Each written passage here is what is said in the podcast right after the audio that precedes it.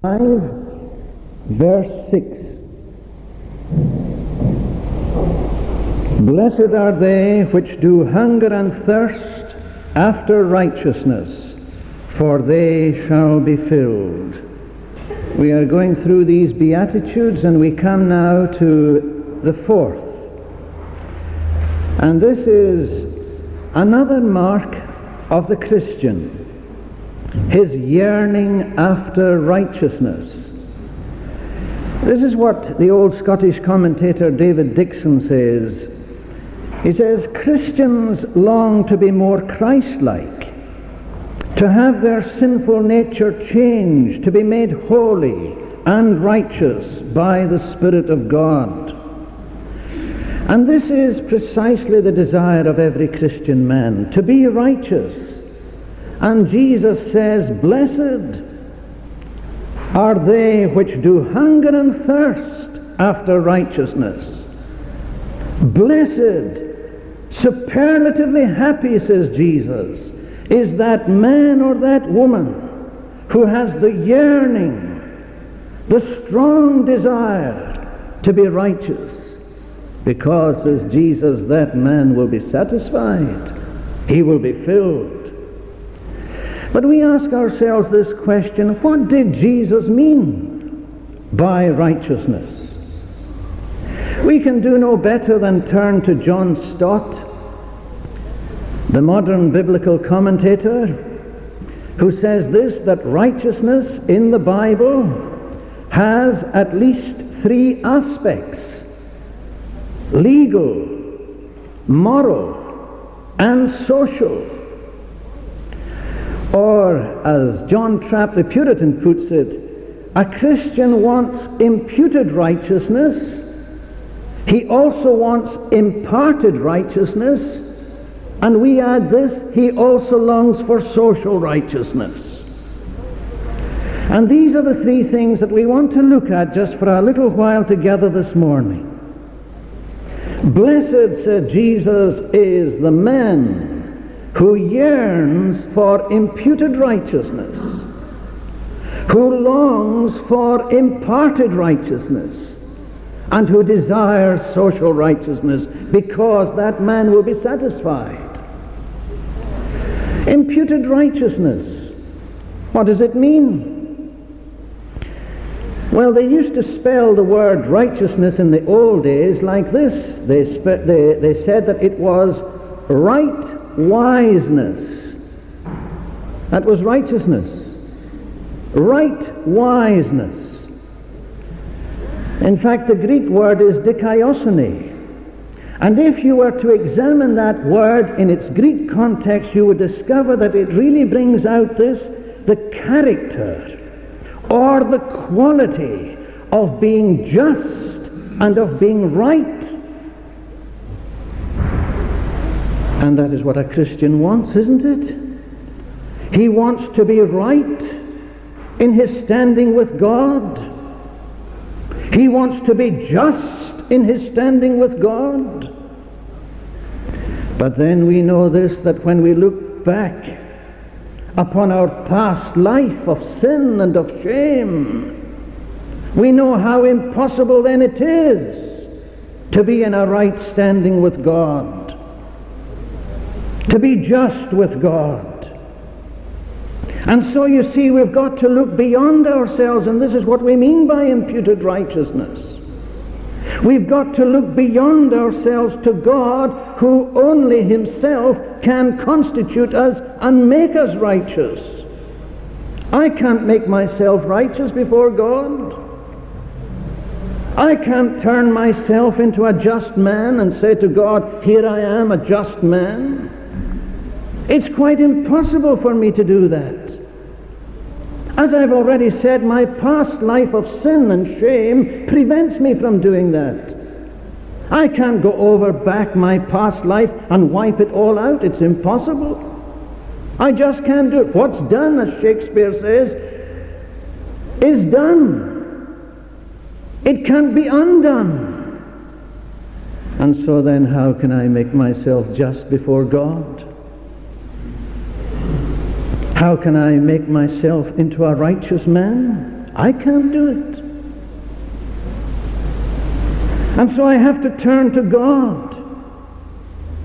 And when we speak about imputed righteousness, this word imputation is a theological word which means to attribute vicariously. And this is precisely what God does. He attributes vicariously to a sinful man or to a sinful woman a righteousness which they don't have and which they could never procure for themselves. And what is that righteousness that God attributes to them? Well, it's the righteousness of his own Son. Here is his own Son who is perfect, who is just. And God takes this righteousness of perfection, of justice, and he attributes it to the sinner, and he says, there, that is yours. I give it to you vicariously. You have no right to it. You cannot enter into any negotiation with me for it. But, says God, I give it to you. Willingly, lovingly, wholeheartedly, I give it to you. And this is why Christ, you see, died. This is why he came into the world, to procure, to purchase this righteousness for us. And the first thing that Christ had to do, perhaps I shouldn't put it by saying it's the first thing, but it's the main thing that he had to do. And that was this: he had to put away our sin. And to put away our sin, he had to do what they speak of in the legal profession. He had to experience or suffer condign punishment. And so the Lord Jesus came down into this world to take our place and to suffer condign punishment for us. Every sin that we had committed, every sin that you commit, every sin that I commit, Jesus had to take that if we are his people, and he had to take it onto himself and suffer for that sin.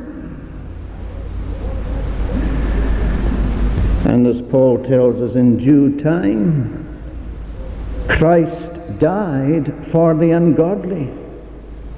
He died for the ungodly. He didn't die for himself. He didn't die for any other reason. He didn't die because he had to die at the hands of evil men. He died because he laid down his life. He laid it down for the ungodly. And so, as Paul says, being justified by his blood, we shall be saved from wrath through him. And here we are brought to this point, which we have to notice, and that is that here is the blood of Jesus Christ which was shed on Calvary's cross. And this blood of Jesus Christ has got cleansing efficacy. And because it has got cleansing efficacy, it cleanses away sin. Every sin. All kinds of sin. The blood of Jesus Christ, God's Son, cleanseth from all sin. Isn't that a wonderful thing to know? I don't care what it is, your sin this morning, what type of sin it is, how peculiar to you that sin may be, how grievous or how heinous that sin may be.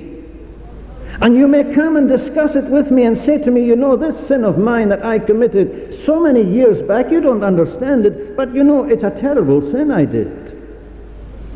How could God possibly take that sin of mine out of the way? I don't see any forgiveness, you say to me, for that sort of sin. I don't care what the sin is. I know this, that the blood of Christ has got the efficacy. It's got the efficacy to cleanse away all sin. And you see, once your sin has been cleansed, once your sin has been put out of, out of the way, it means that you now are able, it's possible for you to be put in a right standing with God. And this is your righteousness.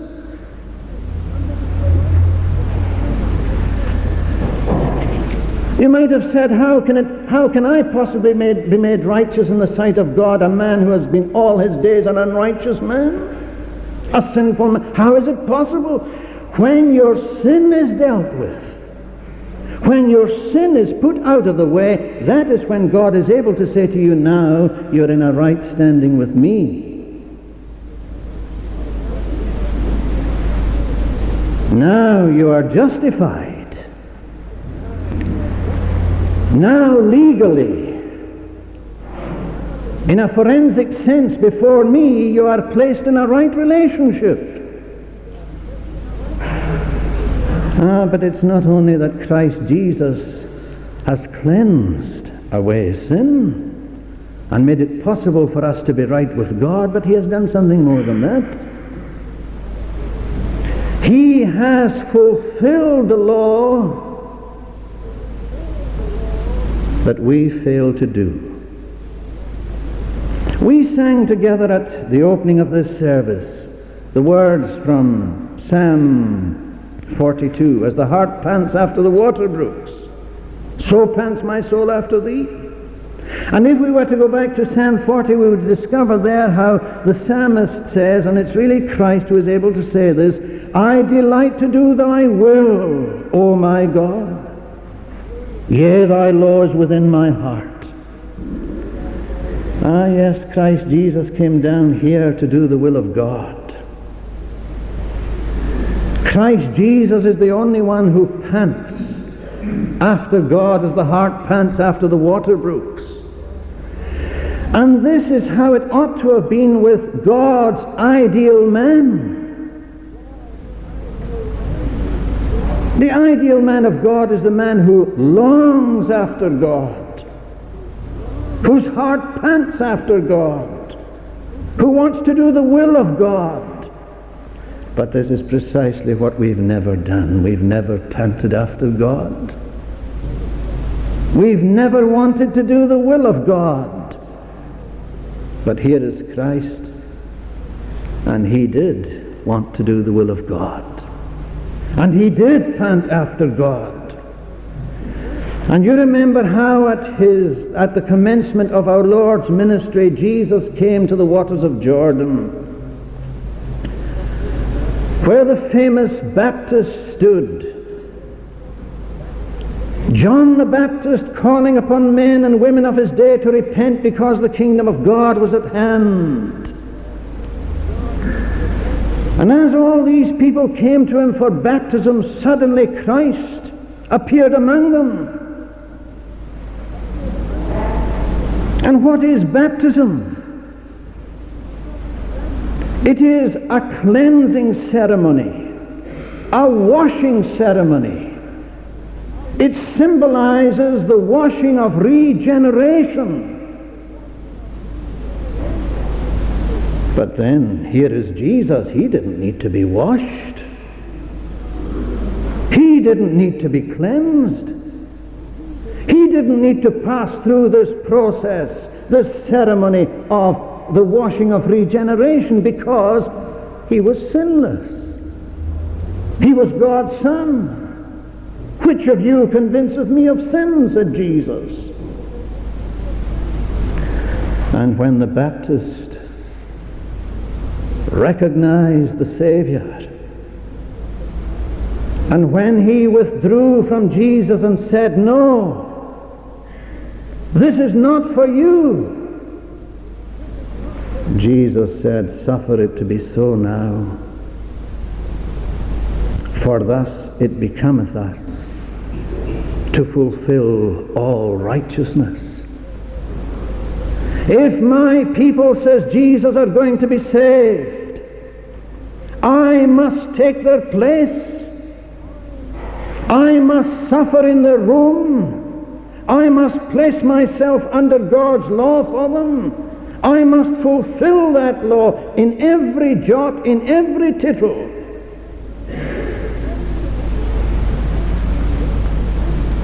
And so he submitted to the ordinance of baptism.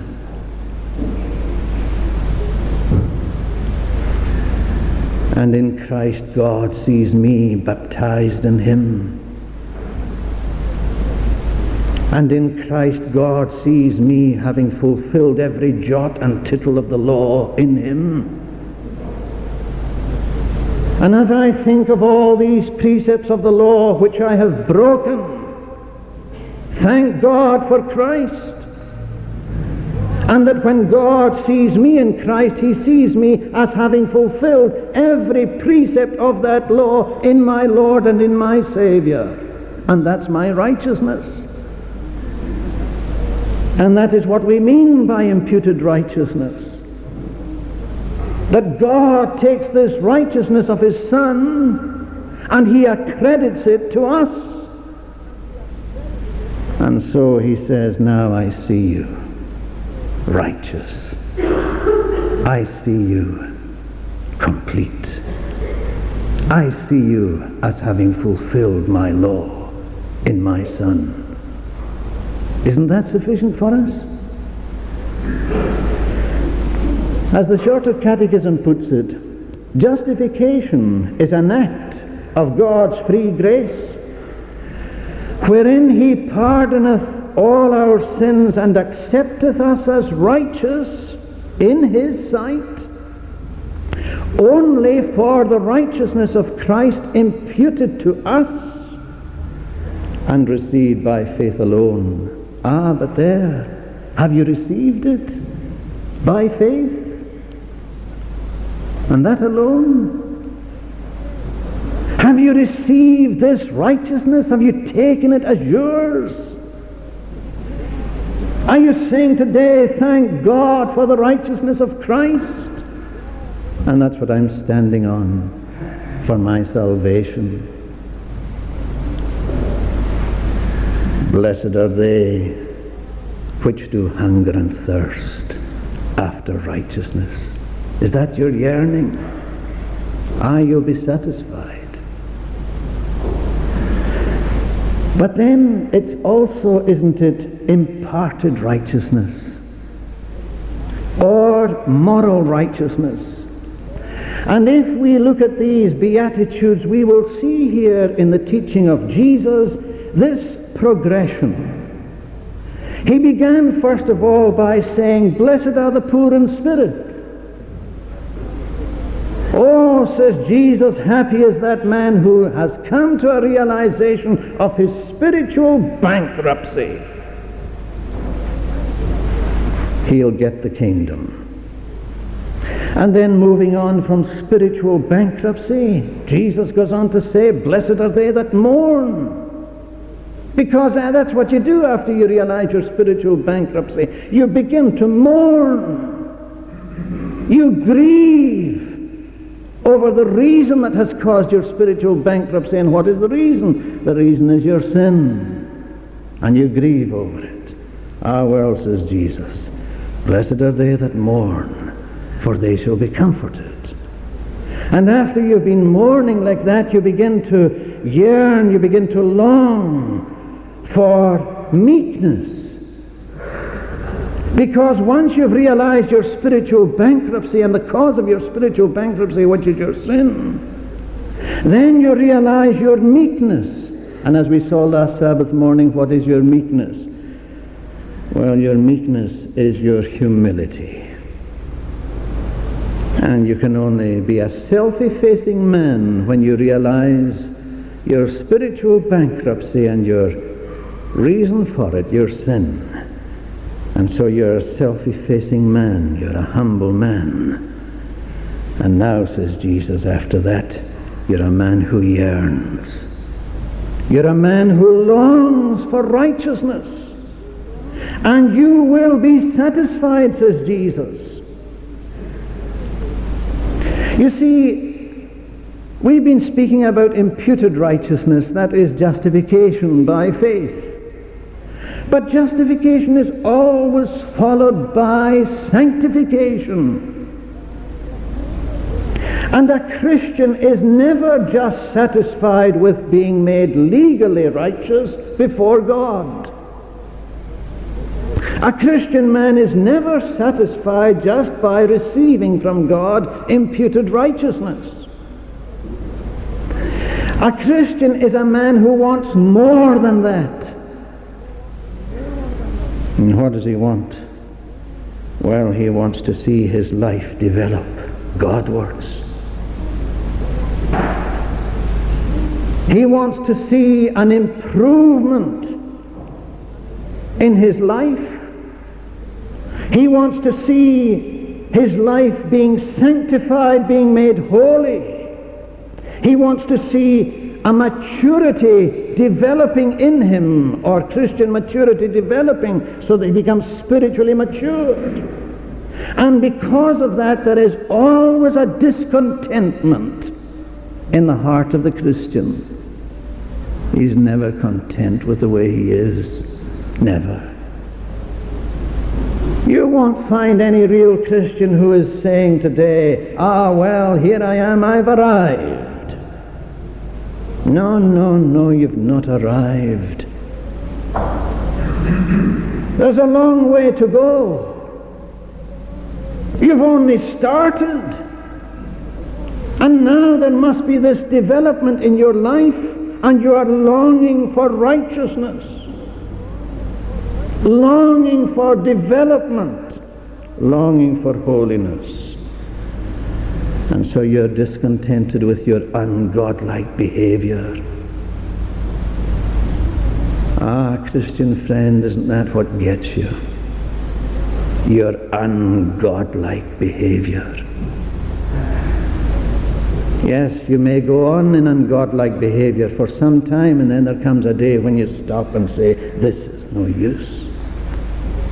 This is not Christianity, the way I'm behaving. This is not what God intends me to be like.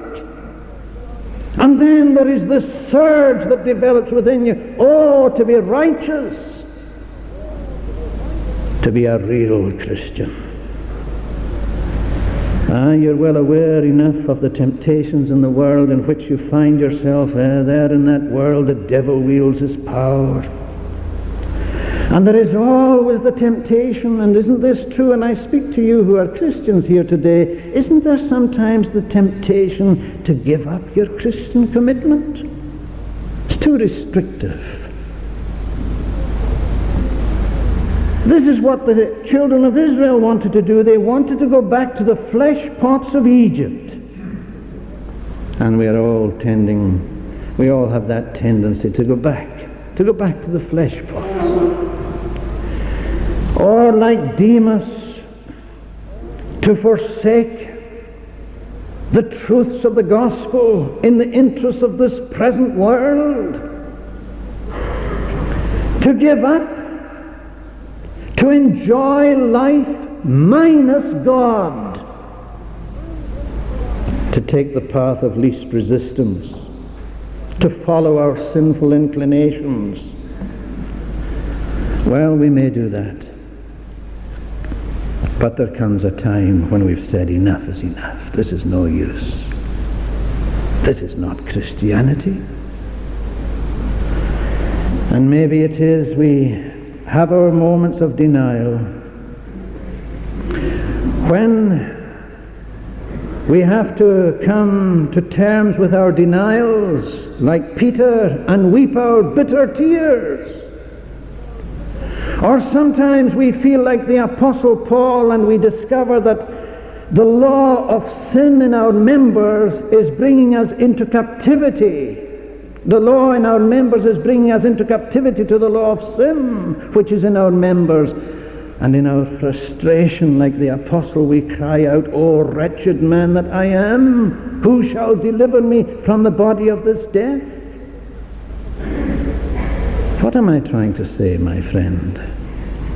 I'm trying to say this, that as well as a Christian wanting to be justified legally before God through Christ,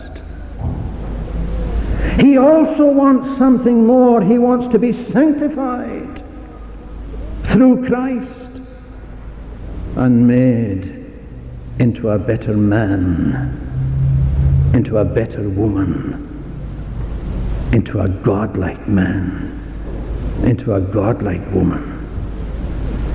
And like the apostle, the Christian reaches forth to those things that are before and presses toward the mark for the prize of the high calling of God in Christ Jesus. And so today, if you're like that, Jesus says to you, "Blessed are they which hunger and thirst after righteousness." Are you hungering? Are you thirsting after this righteousness? You will be satisfied. Another thing that is social righteousness. What is, does the Christian want to see, as well as seeing himself develop in a Godward direction? He wants to see society becoming godlike.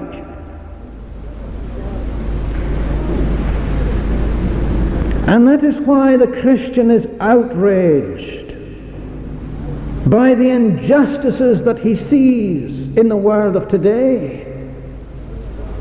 Why the Christian must be and cannot but be outraged because of the unfair inequality that goes on. And he must feel outraged at man's inhumanity to man. And like the Old Testament prophets, the Christian protests. You remember Jesus' prayer, that famous prayer that he taught his disciple, and among the, the, the requests, Jesus said we are to pray like this: "Thy kingdom come, thy will be done on earth as it is done in heaven." My Christian friend, is that what you are praying for? Are you praying for a better society? This is Jesus' command to you: pray, thy kingdom come, God's kingdom to come, and God's will to be done on earth as it is done in heaven. As Campbell Morgan, and it's not all was that we believe what Campbell Morgan has to say, but as he says, the Christian has a passion for setting up the kingdom of God among men. Or as Martin Luther puts it, if you cannot make the world completely pious, then do what you can. And so the Christian longs for a righteous society. Blessed are they which do hunger and thirst after righteousness. Just a word more. What is their reward? They shall be filled. In other words, says Jesus, those who hunger and thirst like this, their heart's desire will be realized. Spurgeon puts it, they look forward, Christians, with joyful confidence to a heaven of holiness with which they shall be satisfied eternally. Now, we read together in Psalm seventeen. Do you remember what we read together in Psalm seventeen? And in that psalm, here is the psalmist, and he is speaking about all the enemies of God who surround him. And he prays like this to God. Oh, he prays, keep me as the apple of your eye. Hide me under the shadow of your wings. And then he goes on to say this, no matter, he says, how I may be surrounded by enemies who are trying to destroy me and destroy my soul. Yet he says at the end of that psalm, I will behold thy face in righteousness. I shall be satisfied when I awake with thy likeness.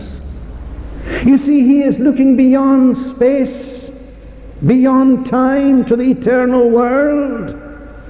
And in that eternal world he sees that he is going to be satisfied. When he wakes up in that eternal heaven of God, he says, I shall be satisfied when I awake with thy likeness. Blessed are they that hunger and thirst after righteousness, they shall be satisfied. Then you remember how the Apostle John puts it, Beloved, now are we the sons of God, and it doth not yet appear what we shall be, but we know that when he shall appear, we shall be like him. We shall see him as he is. Ah, my friend, in heaven, that's when we will realize the righteousness that we've been yearning for. That is when our Adamic nature, this Adamic nature which controls us so often, this Adamic nature which has a down drag even in the life of the Christian and takes him down, ah, that Adamic nature will be eradicated, and we shall be righteous. Ah, but there is something more to. You know, the earth that we are living on just now, it's going to pass away. And when it does eventually pass away, as the Bible tells us, there will come into being a new heaven and a new earth. And in that new heaven and new earth dwelleth righteousness. What does it mean? It means perfect harmony in the new world order that God is going to introduce. You see, the, the, the, the harmony of God in this present world has been disrupted by sin. And because the harmony has been disrupted by sin, we have poverty, we have pain, we have illness, we have distress, we have death. But in the new heaven and new earth, it will be different. The harmony will be restored. That's God's whole purpose in salvation. This is God. This is the crux of God's great plan. This is the, the, the, the ultimate, rather, the, the, cli- the, the, the climax in God's great plan to bring about a new heaven and a new earth where harmony is restored. And there shall in no wise enter into it, as it tells us in the book of Revelation, anything that defileth, neither whatsoever worketh abomination, or maketh a lie, but they that are written in the Lamb's book of life. The new world that God is preparing is for new people, new men, new women. And this is what salvation is about. We become new creatures in Christ Jesus. We become God's new society. And God is fitting us. God is preparing us for that new world order where there will be perfect harmony. Is that your desire? Do you long for imputed righteousness, to be made right before God? Do you long for imparted righteousness, to be developed into a perfect man in Christ? Do you long for a new social order where there will be perfect harmony and righteousness in it? Well, says Jesus, blessed are they that hunger and thirst after righteousness, they shall be filled. You'll be satisfied. You'll get it if your trust is in Christ. And I say to you, put it in Christ. Let us pray. O Lord our God, may this mark of the Christian life adorn us. May, O Lord, men and women see that we are among those who hunger and who thirst after righteousness. And blessed be thy name, thou hast promised that we shall be satisfied. In this imperfect world, in these imperfect bodies, we are longing for the completion of redemption. And we thank thee, O God, that it will be realized in the new world order. Be with us now, forgive our sins, for Christ's sake. Amen.